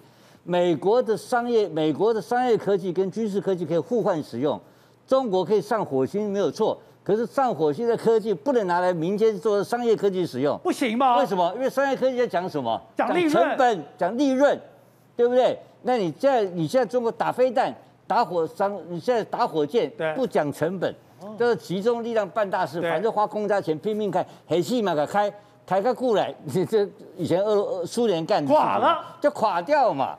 可是现在美国不是这样干的，美国第一个他自己的东西都请要有商业化，所以为什么找台积电跟他研发？对，这搞 F 三十五的这些东西，他都是有成本考虑，然后再来第二个卖给大家，拉帮结派，我改编开下去，大概做会开，对，那你你改几节开？所以这种竞竞争，它的商业科技有全世界的独步的优势，所以它快点把这些留学生封锁掉。对，快点的科技，韩国不准去，台湾不准去，全世界不准去，技术都不能给大陆，让大陆的产业升级停滞，你知道吗？是，你全部给我做球鞋嘛？对，你全部给我做义乌嘛？这，个没有用啊。那个叫什么？那个是低，那个是低层次的加工产品、啊。卖鞋卖不到世界第一，你卖不到世界第一，你要卖什么？你要卖无人机呀、啊，你要卖手机呀、啊，你要卖电动车啊。他干是干这个东西啊，所以产业让你无法升级。所以老老美是有策略在打这个打这个牌的、啊。他从学生开始封杀你，你看到没有？然后让你东西拿不到 know how，半导体买不到，你各地开始天罗地网，就是你的 所谓的它的外循环，对，外循环就停掉了嘛。我请问你，你义乌能够撑多久？义乌的工厂开工率那个微薄利润嘛？对。最后义乌，我跟你讲，大部分现在很多的货品是来自于越南的，你知道吗？它所以它整个大概念，拜登的概念就是要在经济上绝对的优势获胜。是。但是说搞个五年下来，就习近平现在被逼到只能搞内循环。你说那是一个长期斗争？当然是长期斗争，他这五年就要输赢了。所以他的法案定都是五年了，对，他五年之内就让你中国的产业无法升级，然后我拼命升级，就拉开这个差距，这就是美国的厉害的这个地方。然后他不是他一个人干，对，全世界一起，把台湾都拉进去了，把台湾、日本也来了，日本赶快再来这里逃啊，有钱赚，都是跟着美国人跑了，所以变成中国大陆变得非常孤单的。一个没有科技来源的一个国家，你然后人口红利是已经丧失了嘛？对，所以中国现在在做什么事情？他已经开始全面解除一胎化政策。他现在说你可以生三胎了，随便你生啊，根本讲讲随便你生啊，可是又有没有用？没有用，因为社会条件不好，医疗条件不好，社会福利不好，不敢生，然后老年化的程度越来越严重，所以它有很多结构上的问题。这些东西，美国那些聪明的头脑。聪明的战略家，通通把你算到了，所以要准备在几年之内把你的差距，你虽然有 GDP，可是差距把你拉开。然后我赚的实实在在，我都是赚五十趴、三十趴，你都是赚一趴、两趴，甚至于你在亏钱。所以这个就是一个绝对的美国用商业经济做一个绝对的这个头对头的一个斗争。非要把中国再斗到这个掉第二流的国家，他们才会停止。难怪习近平这两天脸这么臭，难怪说我在念稿子念念我不知所云，难怪说今天在七一党庆的时候，哎，欢天喜地、敲锣打鼓、张灯结彩的日子，他居然充满杀伐之气。不，他最近都是嘛，你看他这个七一的演讲的整个都是就是什么血肉的钢铁长城，是都没有一个好东西，因为这个。党庆应该是欢天喜地来庆祝嘛，对不对？就都是谈杀伐之气。然后你看他现在把滴滴砍掉，要把腾讯砍掉，阿里砍掉，他就把这些反垄断的名义，把这些高科技公司通通砍掉了，是，对不对？然后就准备国进民退嘛，所以整个形势是不好的，因为你产业不能升级，你没有竞争力了嘛。然后你这个没有竞争力情况之下，你的政敌就介入了嘛，所以它形成一个，它马上进入二十大。那二十大的时候又有政治分赃的问题，对，所以各方面都受挫。现在是最敏感的时间，在未来一年之中，非常非常的紧张。那这个时候就是美国人也是趁这个趁你需要你命，趁虚而入，就是你的，你就靠一天早上讲的，趁你病要你命。老美现在在干这个事。好，伟杰，现在中国可以看出来说，他们对于这些科技业非常不放心。他现在这些高科技的公司。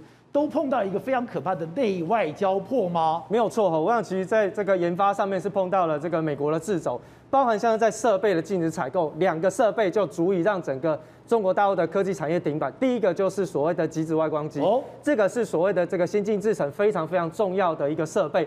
第二个就是 EDA，就是所谓的这个 IC 设计的这个平台管理。那这百分之九十的市占是掌控在美国的手里。那更不用讲这个极紫外光机这样子的一个设备，它的研发其实是结合了美国、欧洲跟台湾的厂商进行的研发。我们更可以说，它是针基本上是针对台积电的先进制程去研发的一个设备。我们都知道，其实，在设立一个工厂的同时，当你在叫设备的时候，不是今天我有工厂把设备装进来，我就可以生产，不行吗？你，你要重视的是你的产品的良率，你的良率高才会有人要你的产品啊。那更何况是晶片的这样子一个东东西，为什么台积电它的晶片的良率可以做到全世界最好，甚至连三星到目前为止高阶制程都还赶不上？原因就是因为它在做这个设备的进口的时候，它其实是跟艾斯摩尔的工程师、台积电的工程师，甚至连美国的 Intel 工程师都一起加入，在研发所谓的极紫外光机的设备，如何把这个良率调整到最佳状态，然后安装到台电的厂房里面，才导致了现在目前台积电的一个晶片良率这么高的。所以我不是把机器弄来手册，按照手册按几个按钮就可以做好了吗？对，没有这么简单哈。所以其实，在设备上面就碰到这个问题。第二件事情，刚刚说到这个留学生的问题。本来中国大陆想说，好吧，那你不让我买设备，那我从基础开始培养起，可以吧？我国内开始培养我的这个半导体的科技人才，哎，我请这些学生到国外去留学，学一些技术回来，我中国去进行研发。哎，结果没想到中国也想到说，哎，美国也想到说，你有可能会出这一招，我直接把你的留学生全部挡挡掉，让你连研发的机会、学到新科技技术的机会都没有。所以呢，其实在美国的这个量能当中，呃，我们看到在过去的这段时间里面，美国。台湾跟韩国的合作钳制中国大陆的这个动作，它很有可能会让中国大陆所喊出来的二零二五晶片的这个自给自足率要达到百分之七十这件事情是会落空的。哦，所以没有这么简单。那你要做出一个堪用的晶片，还是好用的晶片，这个差距非常的大。所以其实从目前看起来，在美台韩的合作之下，美国掌握了高阶制程的技术。统整应用，另外还有它的市场优势，再加上它的所谓的智慧财产权。另外，台湾的高阶制程是非常的 OK 的。那另外，韩国也加进来，除了在半导体的高阶制程之外，连记忆体的市场它都把它加进来，所以等于是联合垄断了全世界的高科技产业。在这一个所谓的美国的联盟当中，那要对抗谁？就是对抗中国大陆。而且在这种面，我觉得韩国的角色非常的有趣，他一直想要游移两端，刀剑都不两面光，但是现在。倒向了美国，我本来想，哎，为什么你要这样倒向？是安全问题吗？还是你的疫情问题？结果今天出来了，原来三星在中国的市场是节节败退。我想拼，我也拼不过中国的手机商。Windows 出来了以后，现在可怕的是，你如果加入了美国队。你还有美国市场，你还有欧洲市场，这可以相互替补的，没有错哈。我想其实这韩国终于在中国吃到了一些一个大亏，然后那过去本来是想说透过中国市场我来拓展我的这个相关的科技产业的市场，所以没想到连三星这种大厂商过去在中国的投资到目前为止看起来都是打水漂，没有用。那我等于把白白的这个工厂的技术跟设备全部都给了中国大陆，那我怎么办？只好回头去求这个美国的老大哥说，可不可以我也来？因为我至少我三星的这个半导体的这个区块当中，我有记忆体的这个产业链，而且是最完整，全球的占比是最大。那我加进来之后，你们的这个半导体的科技的产业的联盟会更加的壮大。因此呢，就目前看起来，未来在美台韩还有日本跟欧洲的合作之下，对中国大陆的科技产业将会产生决定性扼杀的一个效果。好，我看你跑了政治，跑了二三十年了，这样你的观察是？现在在这场棋局里面，哎，搞了半天，我们都是嘎雷昂啊，后面都是老大哥，我们连买疫苗都是。其实过去大家在看美国对台湾的时候，我觉得从蔡英文总统二零一六年上来以后，真的是不一样了。以前国民党在马英九这八年的时候还讲亲美友日和中要三方等距，可是现在完全不同了。宝杰哥，你印象当中，不管是阿扁当总统，或是以前的前总统李登辉，还有马英九。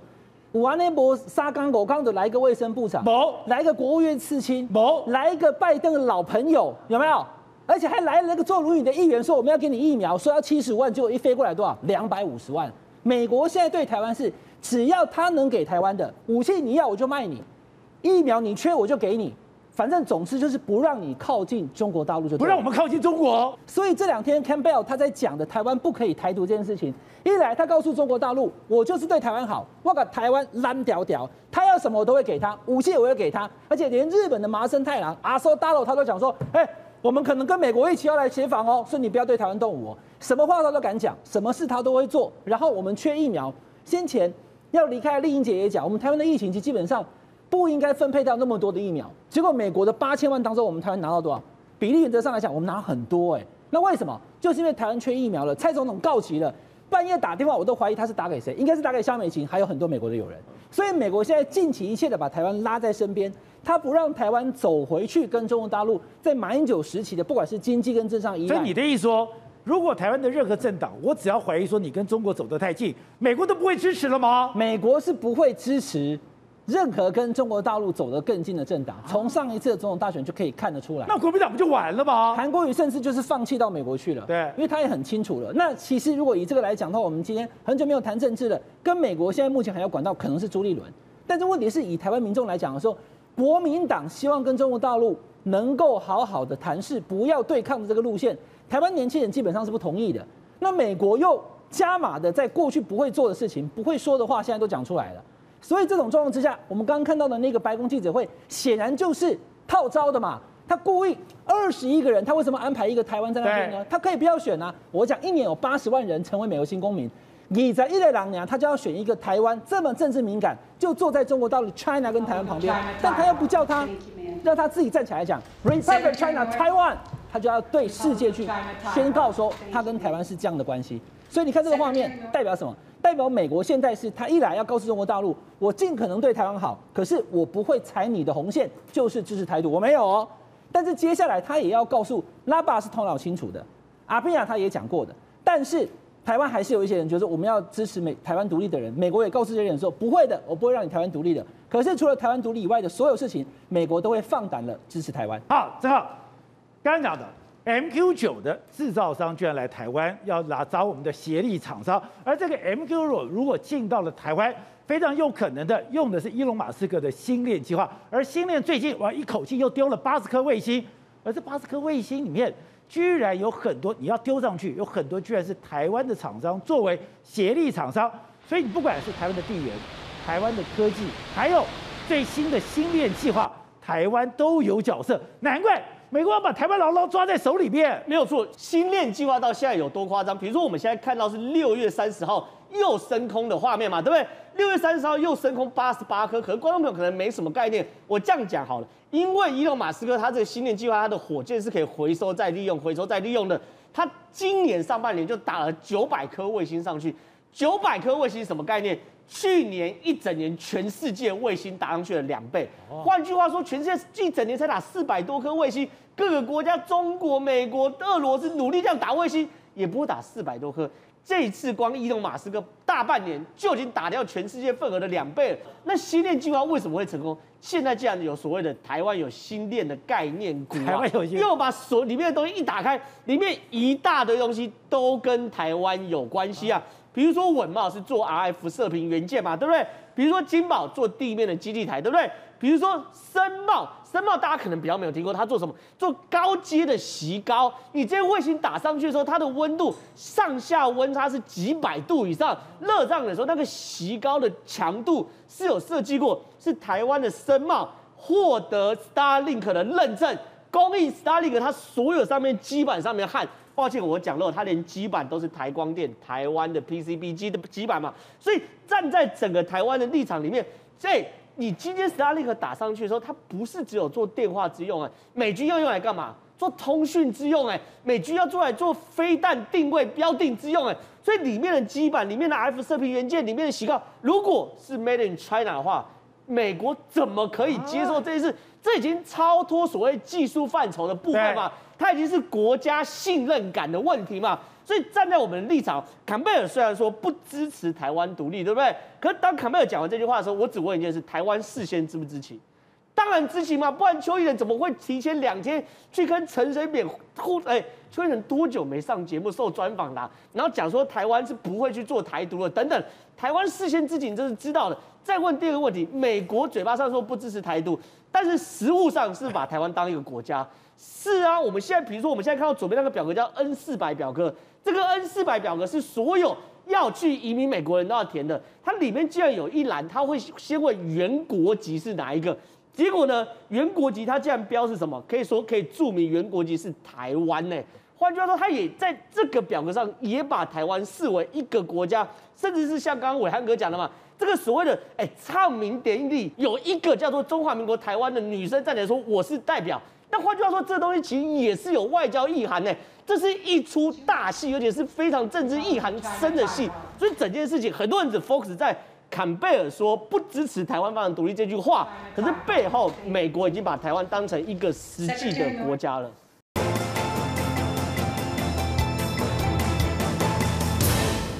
现在很多人开始倒向了美国，为什么？因为还有大量的基建要丢出来，而这个大量现大量的基建现在更迫切是现在这种极端气候。美国那些老旧的公共设施是撑不下去，所以它变成了一个庞大商机。对，完全撑不下去。其实人家有在讨论说，为什么呃，川普会呃那个拜登会丢出这样好几兆的一个基建方案？最主要原因其实也看到一件事情，像今年二月的德州大雪大风雪，对，因为一个大风雪竟然导致它的整个产业损失一千三百亿美元。所以换个角度来讲，他们也认为说，因为现在这个整个基建要提升。非常重要。那除了那个大风雪之外，最近天气不是非常热吗？那你想说天气很热，应该哎还好啊。没有想到他们因为天气太热了，热到他们整个又缺电了。他们也跟台湾一样发生大缺电的事情。纽约高温居然断电，而且不但断电，是它很多电网就这样坏掉了，就坏掉。为什么？冰天雪地也坏，太热它也坏。就怎么火烧？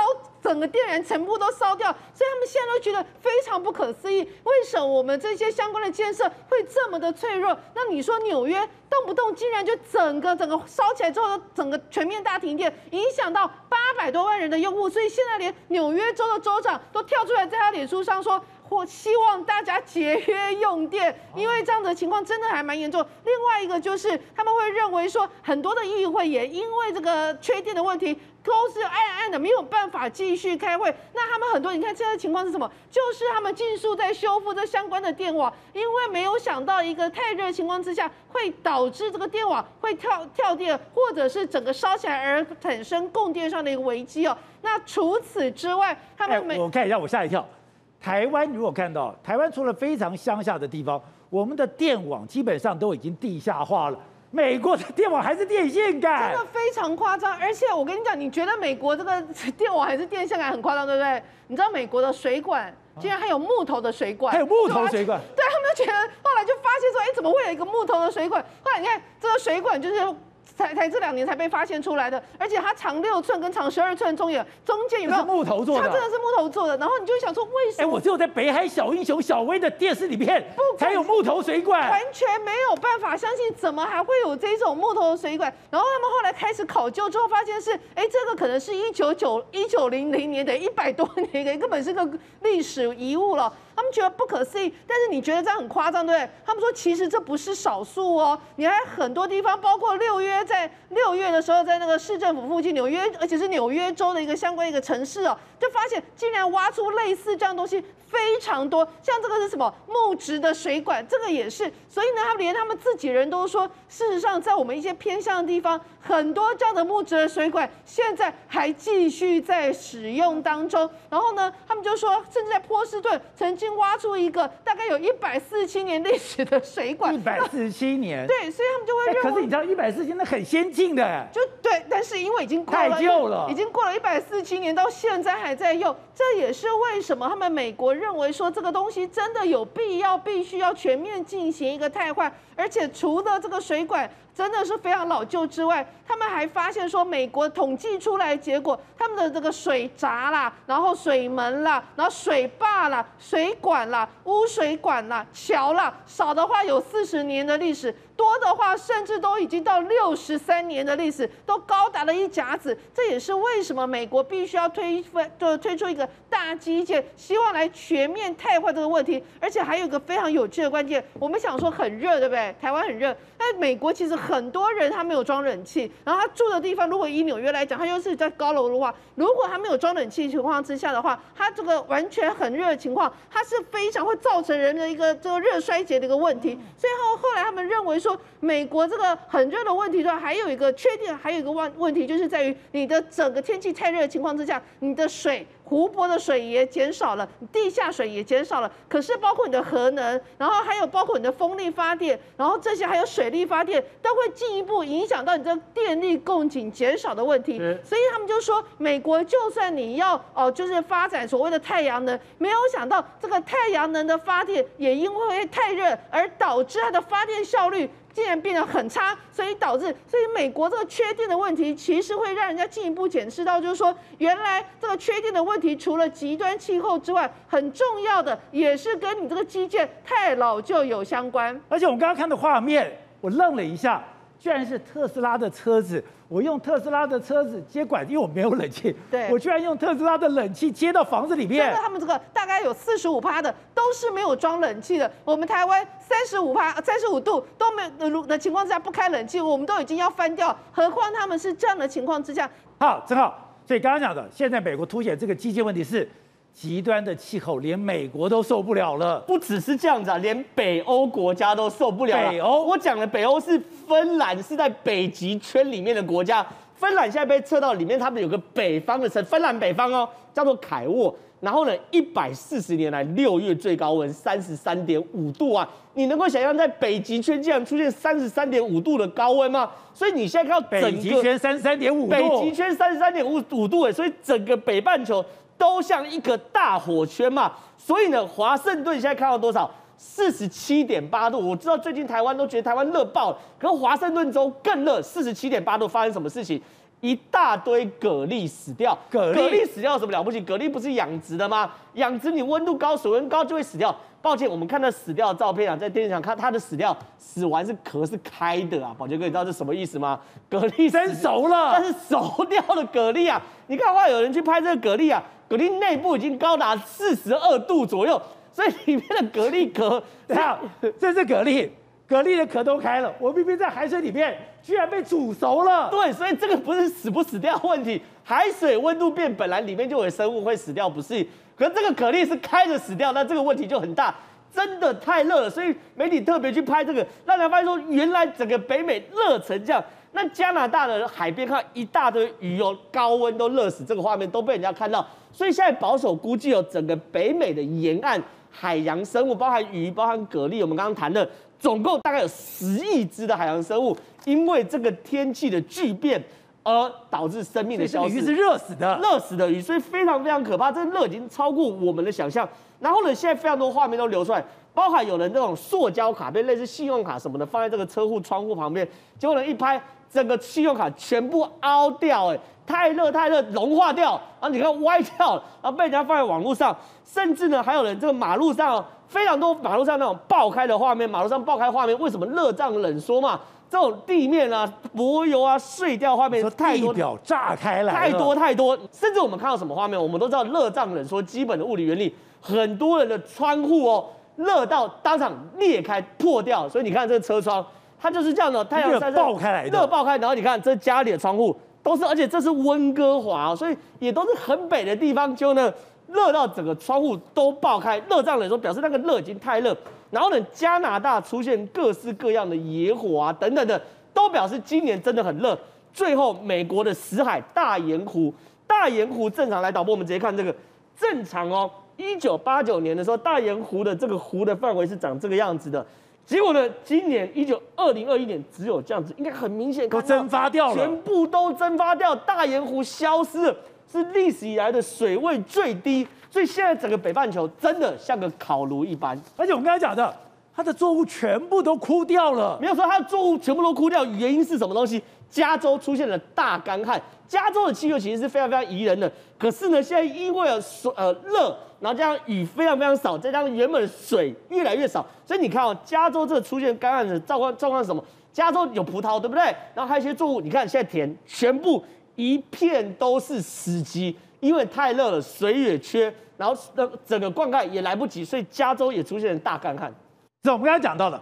中国现在面对了美国的科技封锁，你现在五百名要到美国学最高科技的这些留学生，包括硕士、博士生，全部给你打了回票。错，也就是你要去美国取经，你没有了。现在为什么他想办法跟台湾挖人才？没错。可是你要想想看，你要跟台湾挖人才，台湾现在我有美国这么大的市场，我如果我可以你被挖，表示这个人可能就有问题。对的。所以他最有名的就是梁孟松。梁孟松你挖到了以后，你把他当成宝，但问题是梁孟松来了以后。蒋尚义变得非常尴尬。对，梁孟松来了以后，他下面最重要的研发副总裁竟然不干了。没错，事实上最近呢，台湾可能会面临到来自中国的强大挖角的这个力道。但是，如同宝杰讲的，挖过去的，你能挖得成功的，哎，搞不好是台湾认为你有问题的人嘛。啊、那梁孟松就是个非常典型的例子。为什么？真的吗？因为梁孟松到什么地方，好像都跟当地的人会起口角，会。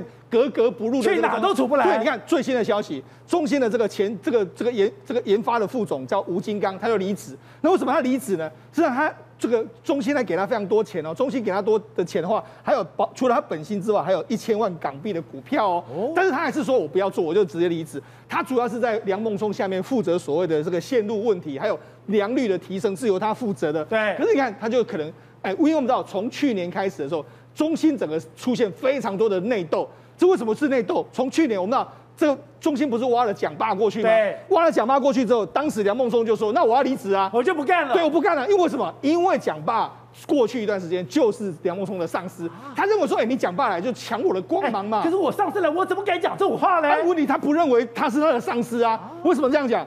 他加梁孟松加入台积电的时间比蒋尚义还要早。所以他当然不对蒋尚义，他当然有所怨言啊。所以他恃才傲物到这种程度。没错，好，那除了这个之外，你看他后来就跟他斗嘛。后来跟他斗的时候，当时后来中心不是说啊，你不要走了，我给你加薪，加薪之后，然后还给他送给他豪宅，那勉强就留下来。就没想到最近又爆发这个吴金吴金刚的这个事件，所以你看，哎，好像他所在地都会出现很多人事纠纷，或者说内部不可的这个传言，都有冲突。对，那那梁孟松到底厉不厉害？他难怪我当时想，哎。如果他的科技这么强，对，台积电为什么生别人不生他呢？因为他没有团队合作的概念。为什么这样讲？他真的是恃才傲物。你看，他其实有个非常重要的老师，叫做胡正明。胡正明，那胡正明他是什么？他是这个所谓鳍式长效电晶体，我们讲过非常多次的发明人嘛。所以呢，进入到二十五纳米以下的时候，其实都要用鳍式长效电晶体。那呢，这个这个梁孟松，他以前就在伯克莱念书的时候，他就是胡正明的学生。哦，是哦。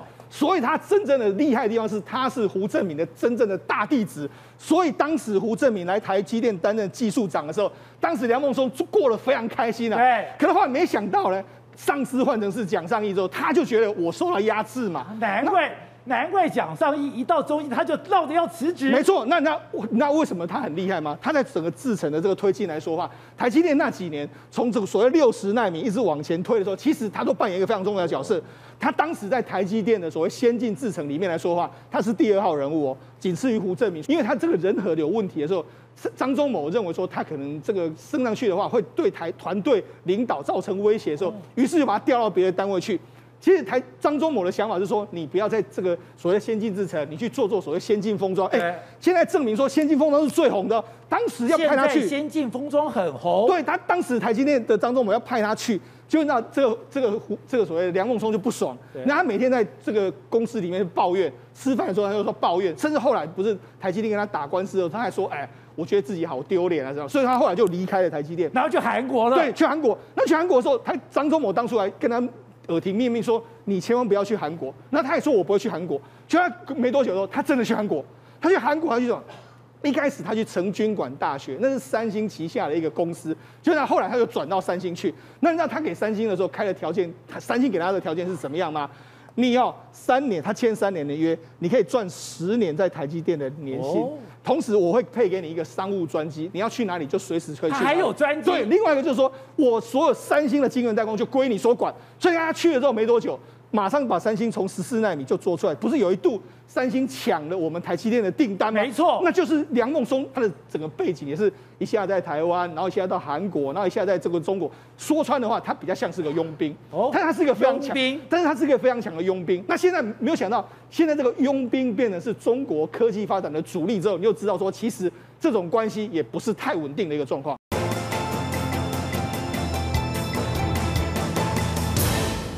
中国现在想办法什么？我要想办法建构我的晶圆自治。晶圆自治，想想，哎，我现在找最好的大学生，我要成为一个专门的学院。他们还宣称什么？宣称他们已经可以做出一纳米了。没有错，因为中国真的是这样啊。反正我二零二五要中国制造，大笔大笔钱下去，所以非常非常多的东西都出来。比如他们现在成立南京集成电路大学，哎，我从来没有看到有个大学用叫做集成电路，哎，就表示说它整个大学里面。他啥事不干，就是只搞晶圆体嘛，所以才叫集成电路嘛，对不对？这个集成电路大学，他就说他一定哦，你凭毕业证书，年薪至少十万人民币，哎，这其其实对中国来说算是很不错的待遇了。结果呢，非常非常多人投入，可问题是你投入了之后，你到底能不能生产出来？他们没有看清楚问题的症结点。问题的症结点在在于是什么？中国现在的人才跟中国现在的技术可以触及到三纳米，甚至是一纳米。可它没有办法量产出来三纳米到一纳米，这是巨大的差距。我最近在实验室 maybe 可以做出来，当然是但量产就挂了。对，这完全是两回事。Intel 也是卡在它实验室早就做出三纳米，可它七纳米就是量产不出来嘛。今天中午我看到一个非常非常震惊，他在 Nature Electronics 是个非常非常知名的的的的论文哦，投稿出湖南大学投稿出一纳米的技术啊。哎，这不是中国内部自嗨的哦。湖南大学，湖南大学。可我坦白说，我也没听过湖南大学之前有什么了不起研究。可我后来 research 一下，里面确实有三纳米、五纳米，湖南大学的物理跟微电子科学学院都有在做。换句话说，整个中国内部不缺这种突破五纳米、三纳米、一纳米的人才。可是呢，你在实务执行上被美国狠狠掐住了脖子。第一件事情，极紫外光跟现代拜登。强化到连深紫外光机都不准进入的时候，对，这东西就是直接打折就打你的七寸嘛。我理论做的太再好有什么用？你做不出来，没工具嘛，对不对？第二件事情更狠，拜登续推川普任内的政策，不准中国留学生去中去去美国念书嘛。这东西是致命的危机耶。那你买也买不到，学也学不到。做也做不出来的话，那中国整个半导体就会卡住嘛。所以刚刚我们一直讲，一直喊梁孟松、梁孟松、梁孟松、梁孟松，没有错。梁孟松一个人之所以成为是梁孟松，他是在整个台湾的背景框架之下，梁孟松可以叫做梁孟松。可梁孟松到中国之后一样啊，巧妇难为无米之炊嘛，他还把底下的副总裁给逼走了。当然了，第一件事情，他巧妇难为无米之炊，是他没有那套环境，没有那套的 SOP，没有那套的员工。再加上大家都要出来的时候，他上面斗讲爸，下面斗他的副总裁，你东斗西斗的时候，对于中国来说又是一个内耗。